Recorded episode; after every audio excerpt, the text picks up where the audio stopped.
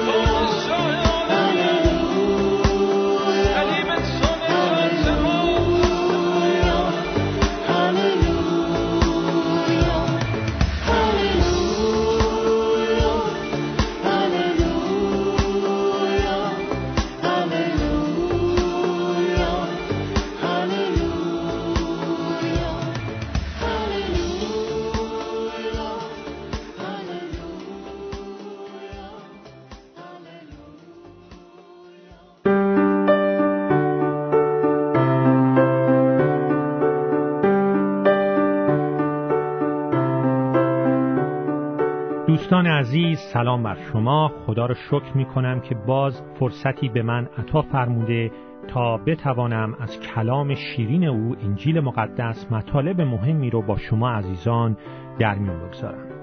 اگر به خاطر داشته باشید ما در جلسه قبلی شروع کردیم به یک سری مطالعات در مورد اینکه چگونه ما می‌تونیم از سختی های زندگیمون برکت بگیریم. وقتی که درک صحیحی از اون سختی ها پیدا می‌کنیم به وسیله مطالعه کلام خدا به وسیله دیدن دست پرمحبت خدا در پس اون سختی ها سوال مهمی که مطرح کردیم این بود که بایستی بپرسیم هدفهای خدا از اون که می‌گذاره طوفان سختی ها بر زندگی ما فرود بیان چیه؟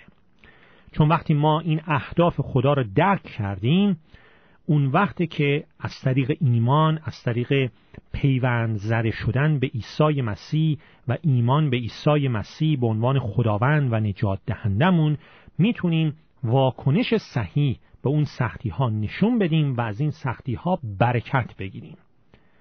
وقتی که درک صحیح داریم و به عیسی مسیح پیوند خوردیم از طریق ایمان او رو به عنوان خداوند و نجات دهندمون پذیرفتیم سختی ها می‌تونن برای ما برکت بشن. اما اگر به مسیح زنده پیوند نخوردیم او رو به عنوان خداوند و نجات دهندمون نپذیرفتیم و درک صحیحی هم از سختی های زندگی نداریم نمی‌دونیم خدا چه هدفهایی داره چرا می‌ذاره. این مشکلات تو زندگی ما پیش بیان. دست پر محبت خدا رو در پس اون مشکلات نمی‌بینیم. اون وقتی که اون سختی ها به جای برکت به لعنت تبدیل میشن. و گفتم که من با فیض خدا یک سری از این اهداف رو می‌خوام با شما عزیزان در میون بگذارم. البته قسمت قسمت چون همگیشون به علت کمبود وقت در یک برنامه در یک جلسه جایی نمی‌گیرن و ما شروع کردیم به مطالعه این اهداف و در جلسه قبلی هدف اول خدا رو با شما عزیزان در میون گذاشتم.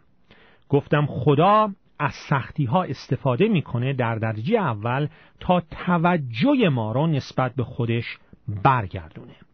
این هدف اول بود که اون در هفته پیش در جلسه پیشین با همدیگه مطالعه کردیم و با فیض خدا می‌خوایم حالا اهداف دیگر رو مطالعه بکنیم.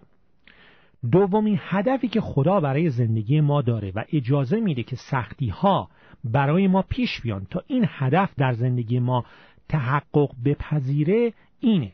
سختی ها در واقع ما را از محبت خدا نسبت به ما مطمئن می‌کنن.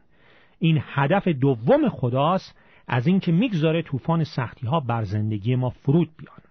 سختی ها در واقع ما را از محبت خدا نسبت به ما مطمئن می‌کنن وقتی که ما مورد تعدیب و تنبیه الهی واقع میشیم شیطان نهایت کوشش خودش رو می‌کنه تا ما فکر کنیم خدا ما را ترک کرده. اما در واقع اون تنبیه و تعدیبی که از دست خدا بر سر ما فرود میاد سند و مدرکیه که ثابت می‌کنه خدا ما را دوست داره و ما را برای اهدافی بالاتر و جلال عظیمتر خودش داره آماده می‌کنه. کلام خدا در ابرانیان فصل دوازدهم میفرماید خداوند هر که را دوست دارد تعدیب می کند و هر که را به فرزندی میپذیرد تنبیه می نماید شما باید متحمل این سختی ها بشوید زیرا که این نشان می دهد که خدا با شما مانند فرزندان خود رفتار می کند البته فرزندان خدا کسانی هستند که از گناهانشون توبه کردند و به عیسی مسیح به عنوان خداوند و نجات دهندشون ایمان آوردن این راه فرزند خدا شدنه. امتیازی است که خدا به کسانی میده که به عیسی مسیح به عنوان خداوند و نجات دهندشون ایمان آوردن. کلام خدا در ابرانیان دوازده ادامه میده آیا هرگز فرزندی بوده است که به دست پدر خیش تعدیب نشده باشد؟ پدران جسمانی منظور پدران ما در این دنیا پدران جسمانی برای زمانی کوتاه بر طبق صلاح دید خیش ما را تعدیب کردند. اما خدا به خاطر خیریت ما چنان می کند تا مثل او پاک شویم. زمانی که تنبیه می شویم نه تنها برای ما خوشایند نیست بلکه دردناک است. اما بعدها کسانی که با چنین تنبیهی تعدیب شدهاند از ثمرات آرامش یک زندگی پاک بهرهمند می‌شوند. فقط زمانی که ما دست پر محبت خدا را در پس سختی ها و دردهامون دیدیم اون وقت که ما قادر خواهیم بود بر طبق ابرانیان دوازده آیات دوازده و سیزده به دستا و پاهای سست و لرزان خود نیرو ببخشیم و در راه راست گام برداریم تا نه تنها اعضای بیمار و معیوبمون از مفاصل خود جدا نشوند بلکه نیروی اولیه خود را باز یابند. ابرانیان دوازده به ما میگه این تنبیهی که ما می‌گیریم ما به عنوان یک ایماندار مسیحی به عنوان کسی که به عیسی مسیح به عنوان خداوند و نجات دهندش ایمان آورده بر طبق یوحنا فصل اول آیه دوازده فرزند خدا شده این امتیاز بهش داده شده که فرزند خدا بشه گناهانش در خون مسیح بخشیده شده. خدا پدر آسمانیشه. حالا این کلام خدا تو ابرانیان دوازده میگه مثل همون پدران جسمانی ما که ما را تنبیه می‌کردن به خاطر محبتی که به ما دارن می‌خوان ما را اصلاح بکنن. پدر آسمانی ما هم ما را تنبیه می‌کنه و این تنبیه نشانه محبتشه. شما اگر پدر هستید شما بچه خودتون رو تنبیه می‌کنید. شما نمیرید بچه همسایه رو تنبیه بکنید. پدر آسمانی هم فرزندان خودش رو تنبیه و تعدیب می‌کنه. به خاطر چی؟ آیا به خاطر اینکه اونها رو دوست نداره دوست داره آزارشون بده سادیسم داره؟ نه به خاطر محبتش. همونطور که هر پدر جسمانی که واقعا فرزند خودش رو دوست داره فرزند خودش رو به طرز صحیح و درست و مناسب نه زیاد روی تنبیه می‌کنه تا از کارهای بد از کارهای خلاف دور باشه. این تنبیهی که ما به عنوان فرزندان خدا به عنوان ایمانداران مسیح از دست پدر آسمانی می‌گیریم محبت خدا را به ما ثابت می‌کنه. اگر تنبیه نمیشیم اون وقت یه اشکالی وجود داره. اون وقتی که باید واقعا از خودمون بپرسیم آیا من فرزند خدا هستم یا نه؟ چون همونطور گفتم یه پدر که نمیره بچه همسایه رو تنبیه بکنه بچه خودش رو تنبیه می‌کنه. وقتی که ما دست پر محبت خدا رو در پس سختی ها و دردهامون دیدیم اون وقتی که می‌تونیم به دستها و پاهای سست و لرزان خودمون نیرو ببخشیم. و این ما رو میرسونه به سومین هدف خدا. سومین هدف خدا از اینکه می‌گذاره طوفان سختی ها بر زندگی ما فرود بیان اینه. سختی ها دعوت خداست تا ما زندگی خودمون رو تفتیش بکنیم.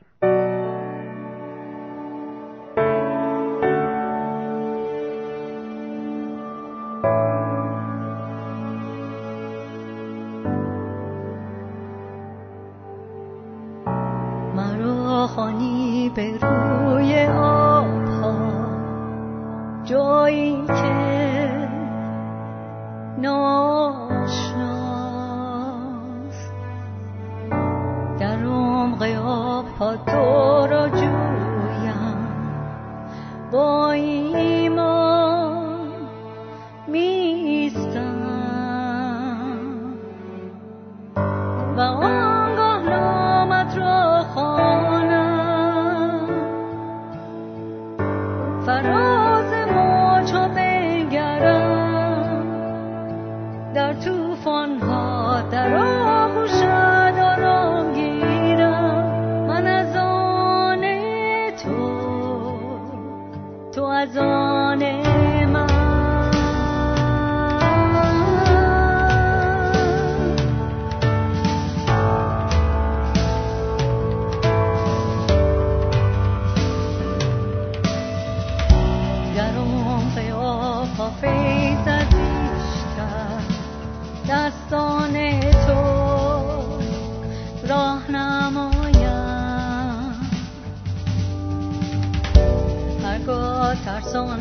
fun.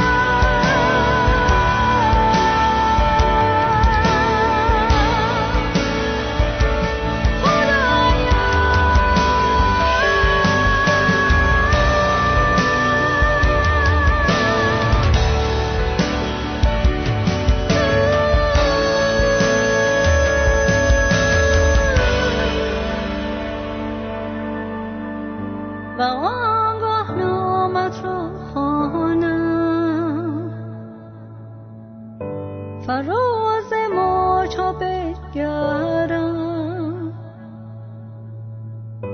در آغوش دارم گیرم من از آن تو. تو از آن من. گفتیم اولین هدف خدا این بود از اینکه می‌گذاره سختی ها به زندگی ما بیان این بود که تا توجه ما رو نسبت به خودش برگردونه. هدف دوم خدا از اینکه اجازه میده طوفان سختی ها بر زندگی ما فرود بیان اینه که این سختی ها در حقیقت محبت خدا رو نسبت به ما ثابت می‌کنن. محبت خدا نسبت به ما نشان داده میشه و ما باید از محبت خدا مطمئن بشیم از طریق این سختی ها. و هدف سوم اینه. این سختی ها دعوت خداست تا ما زندگی خودمون رو تفتیش بکنیم. انجیل مقدس در اول قرنتیان فصل 11 آیات 31 و 32 میفرماید اما اگر اول خود را می آزمودیم خودمون تفتیش می کردیم محکوم نمی شدیم ولی خداوند ما را داوری و تنبیه می کند تا با جهان با دنیای بی ایمان با دنیایی که به عیسی مسیح به عنوان خداوند و نجات دهندش ایمان نیاورده از گناهانش آزاد نشده بخشیده نشده تا با جهان محکوم نگردیم. چگونه؟ چطور خدا کاری می‌کنه تا ما با جهان بی ایمان محکوم نگردیم. چگونه؟ وقتی که به داوری و تنبیه خدا پاسخ صحیح میدیم. پاسخ صحیح چیه؟ تفتیش کردن زندگی هامون. تا متوجه گناهانمون بشیم و از اونها توبه بکنیم. حتی در جهان فیزیکی در دنیای جسمانی هم درد یکی از مهمترین و مؤثرترین وسایل حفاظت ماست. اگر اون نیش تیز و مداوم درد وجود نداشت ما انسانها به خودمون به طرز مهلکی صدمه می‌زدیم. وقتی دست خودمون رو می‌بریم می‌فهمیم یک درد بریده شدن یه علامت خطره که دست خودمون رو بکشیم کنار. یا وقتی یه چیز داغی رو دست می‌زنیم دستمون میسوزه اون درد سوختن یه علامت خطره که دست خودمون رو بکشیم کنار. اینجا یه چیز خطرناکی یه چیز مضری برای ما هست. حتی در جهان فیزیکی هم درد یکی از مهمترین و مؤثرترین وسایل حفاظته. در جهان روحانی هم همین قاعده وجود داره. اون درد تیز اون درد عمیق سختی های زندگی که شما ای عزیزان الان دارید تجربه می کنید در واقع علائم خطری هستند هشدارهایی هستند تا ما زندگانی خودمون رو تفتیش کنیم و از گناهانمون توبه. خداوند عیسی مسیح در مکاشفه فصل 3 آیه 19 میفرماید همه کسانی را که دوست دارم چیکار می‌کنم؟ نازشون می‌کنم؟ نه. میگه همه کسانی را که دوست دارم سرزنش می‌کنم و تعدیب مینمایم. چرا؟ چون آزار دارم؟ نه چون دوستشون دارم. محبت دارم براشون. می‌خوام اینا رشد بکنن. پس قیور باش و توبه کن. خداوند از سختی های زندگی استفاده می‌کنه تا ما را بر بیانگوزه که زندگی های خودمون رو تفتیش کنیم متوجه گناهانمون بشیم به اونها اعتراف کنیم در فکر و در عمل از اونها برگردیم. ضرری که زدیم جبران بکنیم تا خداوند به زندگیمون برکت بده. امثال سلیمان فصل 28 آیه 13 میفرماید هر که گناه خود را بپوشاند برخوردار نخواهد شد. هر که گناه خودشو بخواد ماسمالی بکنه برکت نمی‌گیره. اما هر که آن را اعتراف کند و ترک نماید رحمت خواهد یافت. یکی از کاربردهای آین اشای ربانی شام خداوند که خداوند عیسی مسیح برای کلیسا مقرر کرده اینه که به طور مرتب قبل از گرفتن عشا زندگی های خودمون رو تفتیش کنیم. از گناهانمون توبه کنیم. و وقتی که این امر مهم رو ما نادیده می‌گیریم یا ازش سوء استفاده میشه خداوند به وسیله درد جسمی سختی ها و بیماری ها ما را به نگه داشتنش تشویق می‌کنه. اول قرنتیان فصل 11 آیات 28 تا آخر سی میفرماید بنابراین هر کس باید خود را بیازماید. آن وقت از آن نان بخورد و از آن پیاله بنوشد. در اشای ربانی شرکت کنه. زیرا کسی که معنی و مفهوم بدن مسیح را درک نکند و از آن بخورد و بنوشد با خوردن و نوشیدن آن خود را محکوم می‌سازه. به همین سبب است که بسیاری از شما ضعیف و مریض هستید و عدهای نیز مردن حالا چگونه یه شخص می‌تونه خودش رو تفتیش بکنه؟ در مقابل کلام خدا کتاب مقدسه فقط همین راهه. تنها راه اینه فقط در مقابل کلام خدا کتاب مقدسی که ما می‌تونیم واقعا خودمون رو به طرز درست تفتیش بکنیم. باید زندگی های خودمون اخلاق و رفتارمون همانطور که هست نه اونطور که دلمون می‌خواد باشه یا دوست داریم به دیگران تظاهر بکنیم. بلکه اخلاق و رفتارمون رو همونطور که هست بیاریم در مقابل کلام خدا و با کلام خدا کتاب مقدس انجیل مقدس اون را بسنجیم.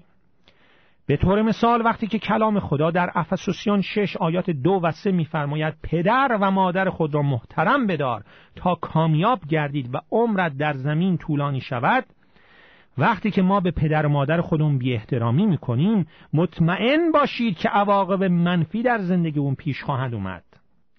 و یا اگر به نظر میاد که بلا و بدی از خانواده ما دور نمیشه بلا و بدی از خانواده ما نمیره شاید علتش اینه که ما جواب محبتهای دیگران را با بدی و قد نشناسی دادیم. امثال سلیمان 17 باب 17 آیه 13 هم میفرماید.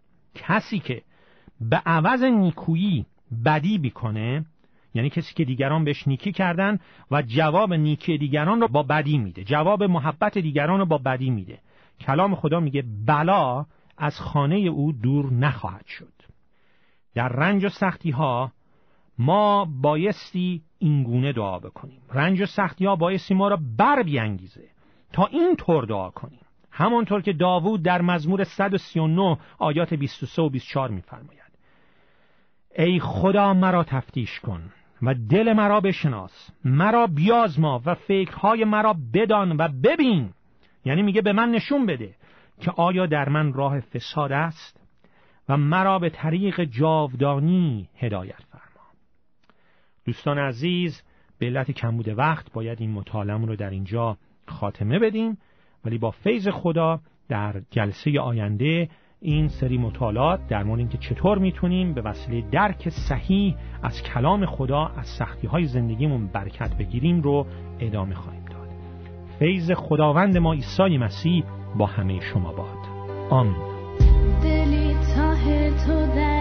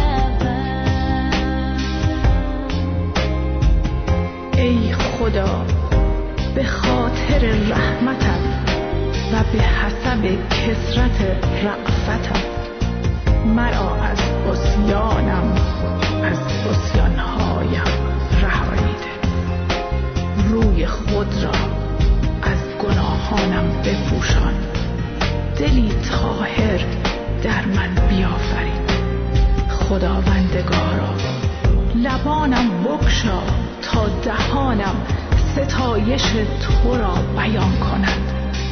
خدایی که به راستی قلب من راغب هستی هدیه من برای تو این روح تو به کار من است و می‌دانم خدایا تو این هدیه را خواه نخواهی شما ای خدایی که خدای نجات من هست. ای خدا و خداوندم عیسی من.